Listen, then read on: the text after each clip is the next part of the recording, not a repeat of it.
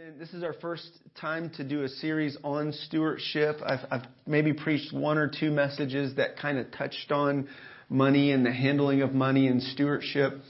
And stewardship is such a big issue in the Bible uh, that if we didn't talk about it, if we didn't talk about how to manage our money as faithful stewards, then we would miss a lot of Jesus' parables, about 10 of the 40 parables that he gave in the Gospels we would miss uh, several new other New Testament passages, Old Testament passages. There's a lot of scripture that we would miss out on.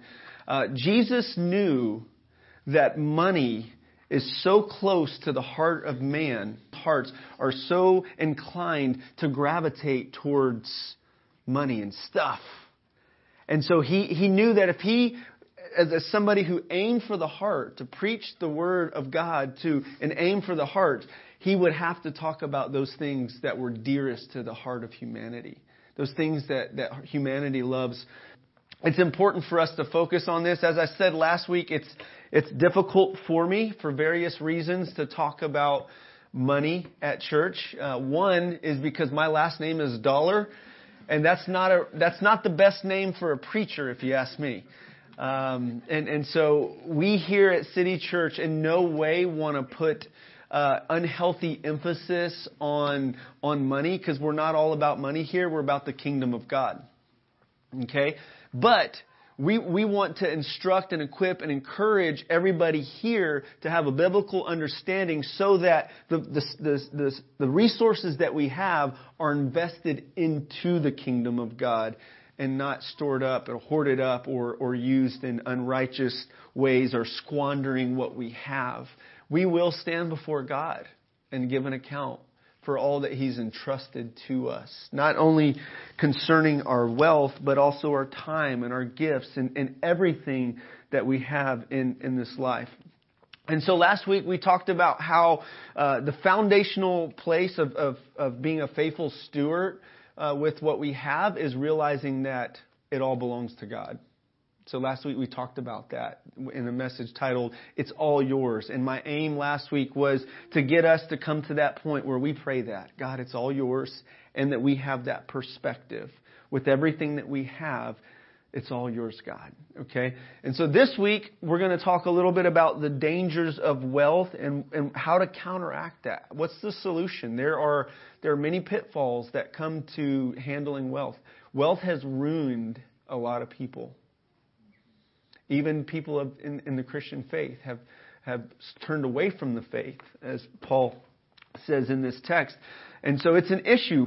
And we're, we're going to look at 1 Timothy chapter 6, and Paul's writing his young protege uh, young Timothy, a pastor who's pastoring a church, and Paul is, is, giving him instruction as a pastor and how to lead the church and, and, and teach the church and instruct the church. And Paul specifically tells Timothy, you got to talk about money with these folks. He gives them instructions to, to, to give to those who are wealthy in the church and how to address it. And he warns against false teachers who would have an unhealthy focus on finances. Okay? So if you have your Bibles, go ahead and turn there to 1 Timothy chapter 6, and we will dig in. Teach and urge these things. If anyone teaches a different doctrine and does not agree with the sound words of our Lord Jesus Christ and the teaching that accords with godliness, he is puffed up with conceit and understands nothing. He has an unhealthy craving for controversy and for quarrels about words, which produce envy, dissension, slander, evil suspicions, constant friction among people who are depraved in mind and deprived of truth, imagining that godliness is a means of gain. But godliness with contentment is great gain. For we brought nothing into the world, and we cannot take anything out. But if we have food and clothing, with these we will be content. But those who desire to be rich will fall into temptation, into a snare, into many senseless and harmful desires that plunge people into ruin and destruction. For the love of money is the root of all kinds of evils. It is through this craving that some have wandered away from the faith and pierced themselves with many pangs. But as for you, O man of God, you flee these things. Pursue righteousness and godliness and faith and love and steadfastness and gentleness. Fight the good fight of faith. Take hold of eternal life to which you were called, about which you made the good confession in the presence of many witnesses.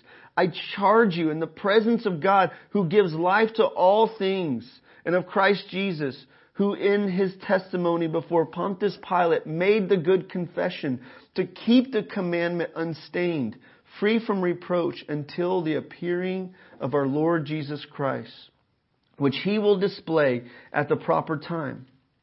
He who is blessed and only sovereign, King of kings and Lord of lords, who alone has immortality, who dwells in unapproachable light, whom no one has ever seen or can see, to him be honor and eternal dominion. Amen.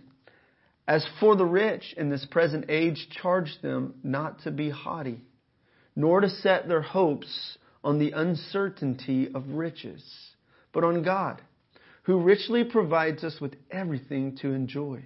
They are to do good, to be rich in good works, to be generous and ready to share thus storing up for themselves as a good foundation for the future, so that they may take a hold of, of that which is truly life. O Timothy, guard the deposit entrusted to you. Avoid the irreverent babble and uh, contradictions of what is falsely called knowledge, for by professing it, some have swerved from the faith. Grace be with you. And all God's people said, Amen. So here's the big idea. This is where we're going this morning. There are great dangers and opportunities that, that accompany wealth. The scripture warns us of the dangers and instructs us in how to make the greatest investment with our wealth. Okay, so that's where we're going. Uh, the first thing I want to address is the issue of the prosperity gospel. I mentioned this last week, and this is this is important for us to talk about in this series because this is one of the reasons that it makes it difficult for, for me and, and many, many other preachers today to talk about money is because there are so many preachers out there, televangelists specifically, who have talked about wealth in such a way, uh, they, they have a message that is lacking, that, that lacks part of the truth of scriptures.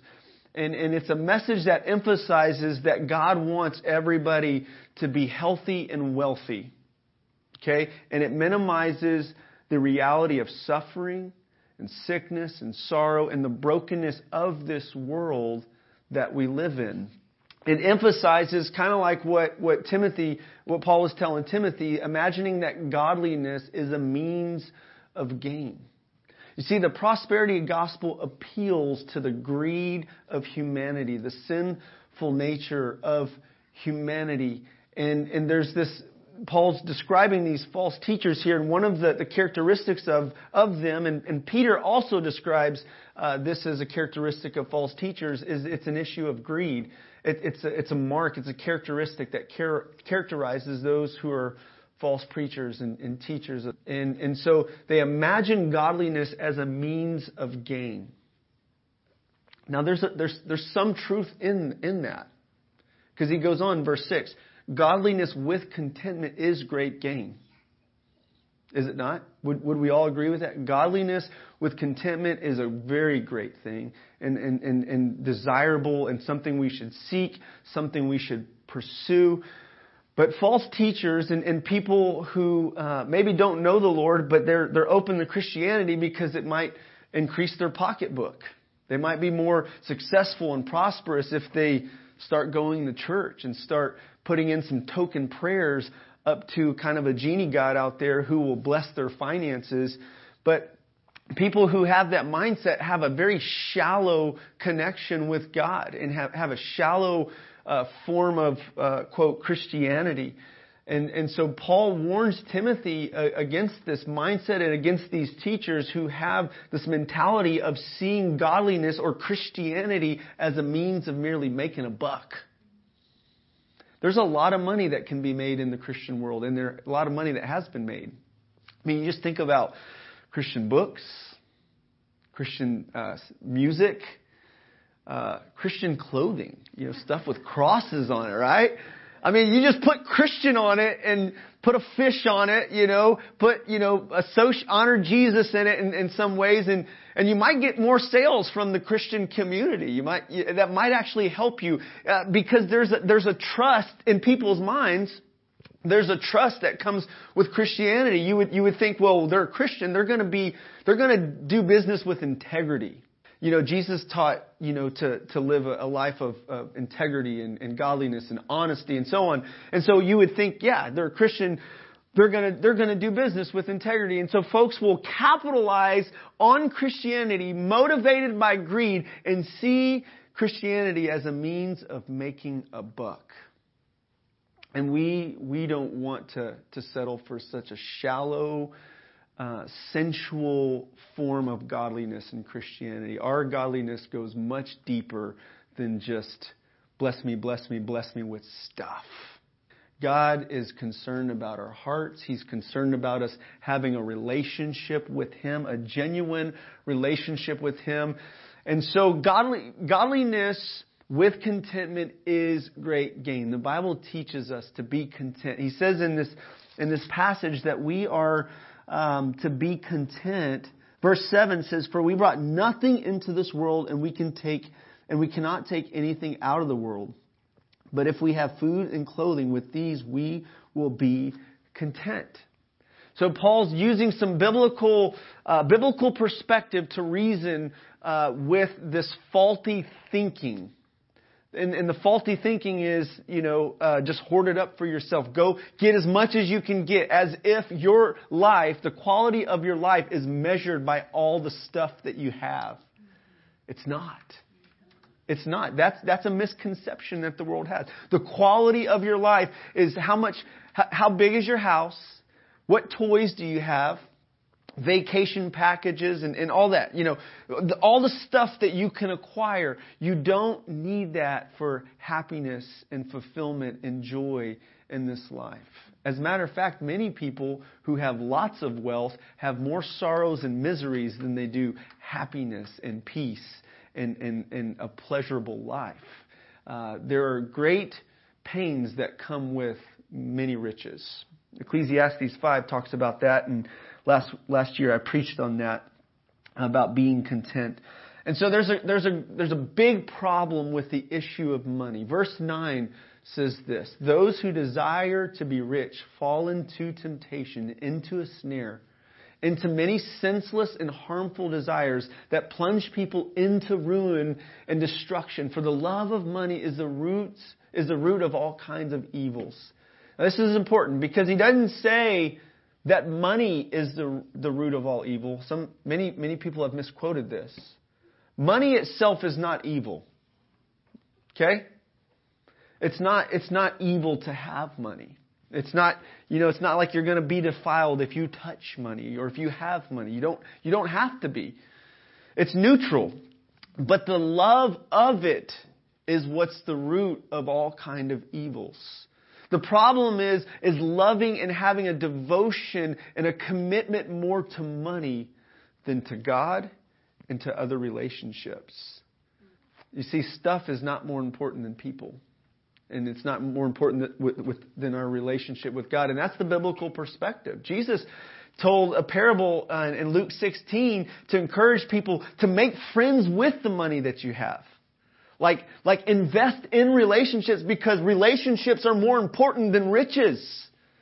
And you can't take your riches with you. We've never seen a hearse pulling a U-Haul behind it because they were going to bury all that stuff with, with the person who passed away, right? You can't take it with you. And so Jesus teaches his followers that if you're going to have the best investment in this life, don't hoard it up.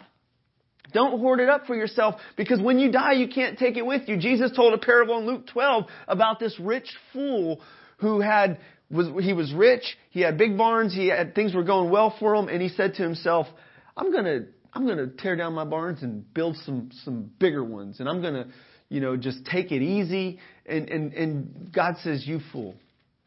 You know, you're, you, tonight your soul's required of you, and where are all those things going to go? And so Jesus warned against greed. He warned against the love of money. And he, he taught a kingdom perspective. Uh, one commentator, Derek Kidner, says this: If anything worse, if, if anything is worse than the addiction money brings, it is the emptiness that it leaves. You see, riches seem to promise so much, but they, they don't deliver. They're, they're terrible saviors. Terrible saviors. And they leave us empty. They leave us unfulfilled.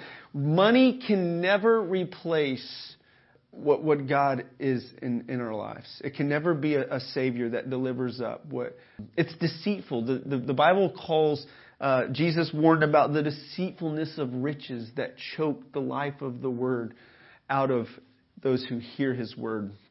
And so one of the big problems with money is not that money itself is evil. One of the problems with is, is, is, that we tend to love it. We tend to love it. And, and some of y'all may say, well, I don't, I don't love money. But do you love the things that your money can buy you? Okay, how about, how about books? All right? How about books? We'll come over here. How about, how about books? All right? How about, how about house decorations or, or, or nice clothes or, or cars? Or what are those things that you want in life? Possessions. See, money can get you those things. Those things that help bring pleasure to you and bring comfort to you and make life a little bit easier to you. And, and, and, it, and, and that's why it can have such a strong grip on our hearts. And, and, and so what, what happens is if we desire to be rich, it makes us vulnerable to temptations. It, it, it, leads us into a trap, into a snare, into many senseless and harmful desires that plunge people into ruin and destruction. And so we're warned to guard our hearts against this. Don't set your hearts on riches uh, because it will leave you unfulfilled and empty and it will lead to ruin. There's been plenty of people who have won the lottery and their lives were ruined because of not being able to handle that much money at once. There's been many people who have come into an inheritance or all of a sudden have lots of money and then they, they, they, they don't have the character to steward it well and they destroy themselves and they squander the wealth that they have. And so there's, there's problems that come along with money. Okay? But, and I don't want to just focus on that because, uh, money itself isn't evil. Uh, there, Paul does give some solution here. Uh, he gives specific instructions to the rich in verse 17. He says, As for the rich in this present age, charge them not to be haughty, nor set their hopes on the uncertainty of riches. Okay, so here, this is this is actually a part of the problem too. Uh, the, the implications here are there's a tendency to be proud and haughty about the things that we have. There, there, there's a tendency to have pride in our possessions and, and, and, and kind of think to yourself, look at what my hands have got me, my hard work has accomplished. Okay? And so Paul says, command the rich not to be haughty. Now, I, I don't think we have a lot of rich people here at City Church Garland, and so you may be thinking, well, that's that's for those other folks, right? That's for the people that get the uh, what six digit figures, right? Um, but if you if if you kind of look at the whole world, and and and look at how well you are as an American, how well off you are as an American compared to the rest of the, the billions of people on the planet, uh, you would probably be considered rich if you compare to the entire world, or maybe even comparing yourself to past generations, right? Uh, and so we're probably richer than we think we are. We're probably richer than we think we are. To be among the wealthiest half of the world last year an adult needed to own, to own only 3,210 in net assets, minus debts, according to the data. To be in the top 10%, a person needed to have only 68,800 in wealth. To be in the top percentile, the threshold climbed to $760,000, according to Credit Suisse or whatever.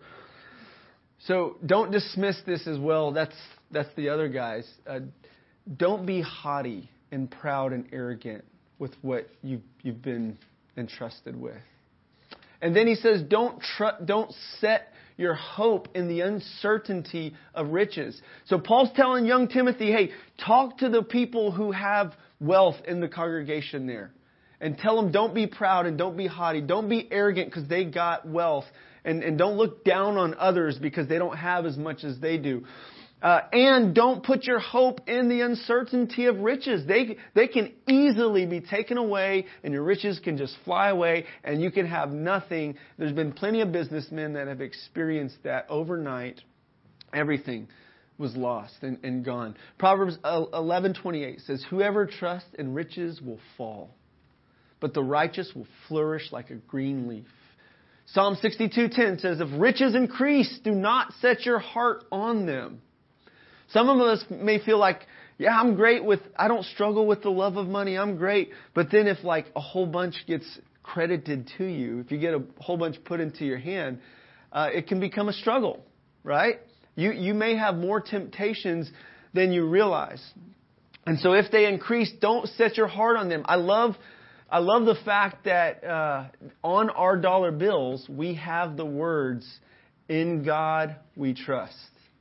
In God we trust, and we need to keep that uh, in our minds. We need to remember that reality that we shouldn't trust in our riches. We shouldn't trust in our stuff. We should trust in God. Okay? So here, here's some more of the solution here. More of the solution to, to, to the problem of money. One is to be content with what you have. Paul instructs that we are to be content with what we have. If you have food and clothing, be content with that. And I think we all have that. Right? Um, and then C.S. Lewis says this. He says, He who has God and everything has no more than he who has God alone. He who has God and everything has no more than he who has God alone. God is enough.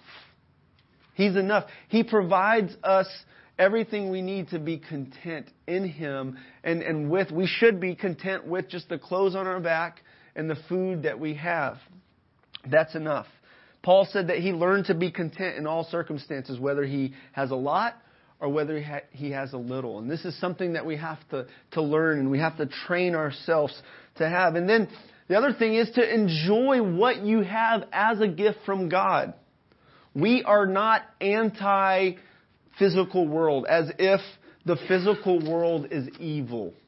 There's some, there's some philosophy that has that emphasis, and we don't, we don't, we don't stray in that error where we say, well, everything's evil. Money's evil. Stuff is evil. So just completely rid yourself of it. Don't, don't have anything nice at all. Don't enjoy anything nice at all because you're sinning, right? We don't have that mentality. We, we are to see what we have as a gift from God, and God is honored when we're content with it and when we enjoy it as a gift from God's hand. Okay? Ecclesiastes 5, 19 and 20 says this Everyone also to whom God has given wealth and possession and the power to enjoy them and to accept his lot and rejoice in, this, in his toil, this is the gift of God for he will, much, he will not much remember the days of his life because God keeps him occupied with the joy of his heart. Having lots of stuff does not equal you being able to enjoy all the stuff that you have. Having lots of stuff does not equal happiness and uh, the quality of life. Because you can have lots of stuff and not enjoy any of it. You can be, you can have lots of wealth and not enjoy any of it. And Ecclesiastes says to, to have what you have and to be able to enjoy what you have is a gift from God. So enjoy it. Don't, don't feel guilty because you're able to eat a, a yummy meal. Or because you have a car that has air condition, or you have a, a nice house that you can host people in, or you got nice clothes. Don't feel guilty because you have nice stuff, uh, but, but don't let your heart be captured and devoted to those things. Don't let those things grip your heart. There's, there's, a, there's a warning, there's a danger uh, for that. And so here's another part of the solution that Paul gives to, to those who are rich do good with what you have. Do good with what you have. They, the, the rich people, if God's blessed you with means, do good with what you have. Be rich in good works. Be generous. Be ready to share. I mean, have you, have you ever stopped and thought, what's the purpose of money and what, why has God given me what I have? Why has God given me what I have? Have you ever just thought, what, what's the purpose of this? One, one of the, the purposes is, is so that you can have food and clothes, so you can have your basic needs met, right? But the, another reason is, is if God's given you enough for you and more than what you need, another purpose for Him blessing you with what you need is so that you can be a blessing to others and so that you can give to others.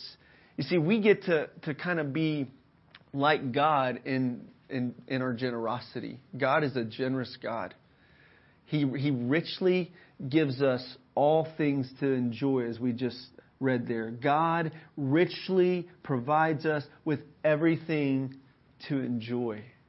He's, he's gracious. He's generous. He loves to lavish good gifts down on his children. God's not stingy. Okay? He's not stingy. He, he is generous and he gives and he gives and, and he enables us to be like him in our giving. We're able to love through our giving. We're able to reflect God's character in our giving. And giving can be really fun. It can be really fun. I don't know if you've ever been excited about giving or felt the joy of being able to give to somebody, but it just feels really good to be able to help somebody who's in need. We should be ready to share. We should be rich in good works. We, this is, this is Christianity. Christianity is about this. Christianity isn't about just heaping up a bunch of stuff for ourselves and living a life of ease and comfort. Christianity is about giving ourselves away. Jesus gave himself away for us. And we receive that. And our lives are affected. There's a domino effect that, that influences our life by the grace of God. Waves of grace upon grace coming to us and then flowing through us into the lives of others. That's what Christianity is about. That's the love of God flowing through us, the grace of God flowing to us and through us. Paul gives a solution here to he gives a warning about the love of money and the desire to be rich, and he gives a solution give it away. Uh, Randy Alcorn says this He says, Giving is the only antidote to materialism. Giving is a joyful surrender to a greater person and a greater agenda. It dethrones me and exalts him. This is an excellent quote. We live in a materialistic culture. We live in a culture that worships stuff and money.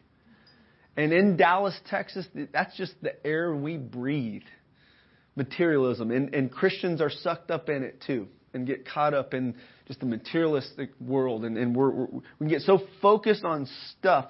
If you lose joy over your stuff being broken or damaged or lost, then it probably has a, a, too strong of a grip on your heart. I mean, has anybody ever lost their, their smartphone? And like, have, how'd you feel when you couldn't find that and you lost that, right? Anybody? Some of y'all don't have smartphones. You're like, no, not me. uh, I know I've felt that before, and I thought that's not, that's really not good or healthy. To feel like I feel because I can't find my my iPhone or because it got stolen or whatever. We, we should hold everything that we have with an open hand so that when God asks us to give it up or when it's taken away from us, it doesn't hurt as much. That Corrie ten Boom, she said, I've learned to hold everything with an open hand so that when God asks, to, asks for it, it doesn't hurt as much to give it up. Um, sometimes it hurts. It, it hurts us when we lose things or things get broken or we're not able to get things because we love stuff too much. We love the, the things of this world too much. And I think we love the things of this world too much is because we don't have a big enough view of who God is. We don't have a big enough view of who God is. I mean, look at this quote. It says, Giving is the only antidote to materialism. Giving is a joyful surrender to a greater person. You see, the early church got this. They saw Jesus resurrected and they were committed and they were sold out and they gave everything because Jesus is risen from the grave and, and, and, and they, they, they gave their lives and they gave their stuff for the gospel message to go out. And giving uh, dethrones us and exalts him. It's the only antidote to materialism. So, so if, if materialism has a grip on your heart, if the love of money has a grip on your heart, you have to counteract that by giving. I mean, that's just Christianity. We're, we're, we're told to give. We're taught to give. We're commanded to give in Scripture. Hudson Taylor said this. He says, The less I spend on myself, the more I gave to others, and the fuller of happiness and blessing did my soul become.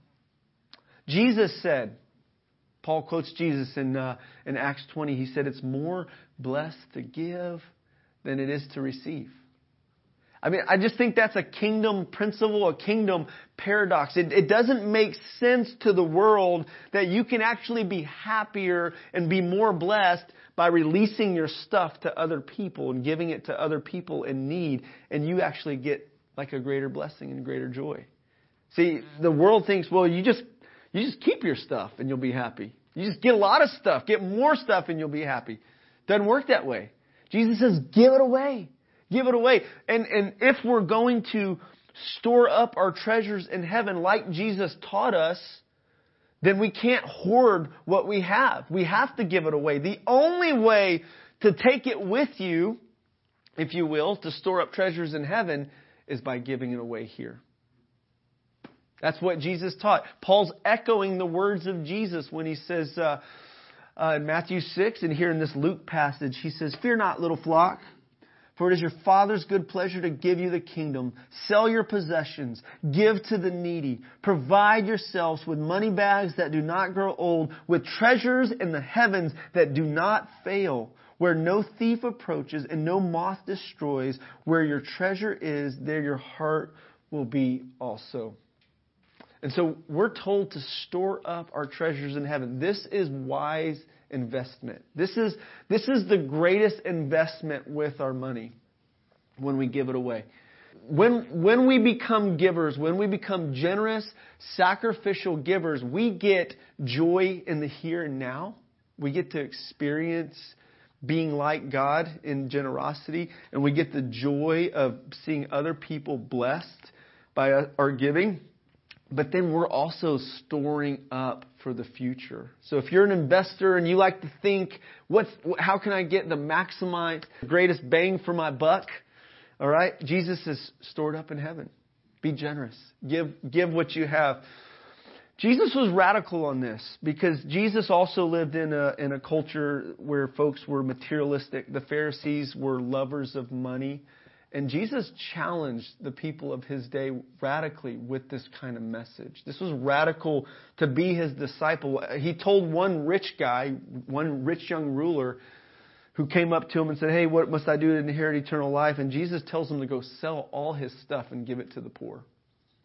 And the guy went away sorrowful. He couldn't do it. His, his riches had such a strong grip on his heart and had become his idol and was probably serving his stuff and his money. And he went away sorrowful. And, and Jesus says it's hard for a rich person to go to heaven. It's really hard. It's like a, a camel going through the eye of a needle. And his disciples were a little bit discouraged, like, man, well, you know, how are we going to be saved? You know, like rich people are like the blessed people, right? That's the mindset. Like if you're rich, that's that's God's blessing. Like like and Rich people have a hard time going to heaven? What? They, they struggle with that. And Jesus says, with man, it's impossible. But with God, all things are possible. God can overcome that. God can change the human heart. God can save and do what only He can do. Jim Elliot says this He is no fool who gives what he cannot keep to gain what he cannot lose. This comes from a man who gave his life on the mission field, who went into a risky place and, and lost his life to bring the gospel to an unreached people group. This is an eternal perspective. This is a kingdom perspective. This is the kind of thinking that Jesus calls his people to have when it comes to our life and when it comes to our stuff. Don't, don't try to save your life.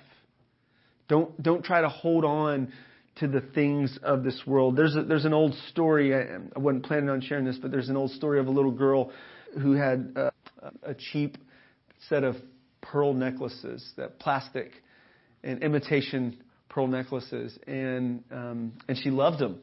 She loved her pearl necklaces, and her dad knew that she loved them, and she wore them everywhere. And one day, her dad asked to give them up, or for her to give them up. She said, "Sweetie, will you give me those pearl necklaces?" And she just couldn't do it. She bust out in tears. She cried. She loved those plastic pearl imitation pearl necklaces. And she just couldn't do it. And he kept asking her, he kept asking her.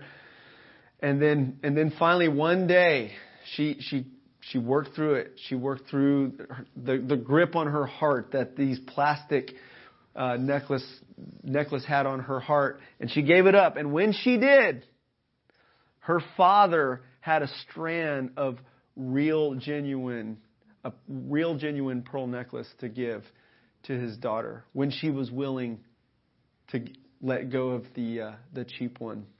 And I think I think our heavenly Father has something better for us as well in the life to come. He has the real thing, treasures in heaven, treasures that will last forever if we'll just like let go and quit trying to hold on to the stuff in this life. He has something better for us. And one of the, the, the, issues with the prosperity gospel, I forgot to mention earlier, is it puts all the emphasis on the here and now. It puts all the emphasis on get everything that you can here and now. God wants to bless you with a bunch of stuff here. And there's an overemphasis on the here and now and not enough emphasis on the life to come. You see, the Bible continues to point our attention to put our hope and our focus on the life to come. This isn't it. It's not about your best life now. Like, there's, there's a better life awaiting for us. This world is very broken and fallen, and we're not going to experience our best life here. We're going to experience our best life in the life to come. Amen. So let me close with some application here. Number one, dethrone money from your heart. Dethrone money from your heart. If, if it has a grip on your heart, on a grip and a grip on your life, uh, then dethrone it from your heart. Make it a matter of prayer. Talk to God about this. Ask Him for help. Like God, I feel this this this unhealthy attachment to my stuff. I get angry when somebody messes with my stuff. I get angry when somebody bumps my car, puts a scratch on my new car, whatever.